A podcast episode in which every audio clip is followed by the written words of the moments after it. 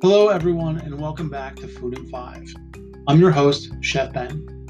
Now, it's been a while, months in fact, maybe even almost a year since I posted an episode of Food in Five. A lot has happened in that time. Obviously, COVID 19 has happened and is happening around the world. Personally, I've got a one year old son now. I've moved from the city to a more rural area, and all in all, things are good.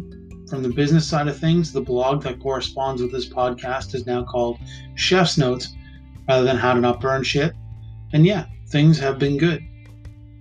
I stopped doing the podcast all of a sudden, and for that I am truly sorry. I, I really am. With the new baby and everything else that I do, something had to give, and the podcast is what went.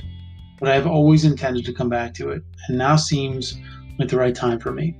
So please join me as we continue our culinary journey of learning. I'm glad to be back, and I hope that you're glad I'm back too.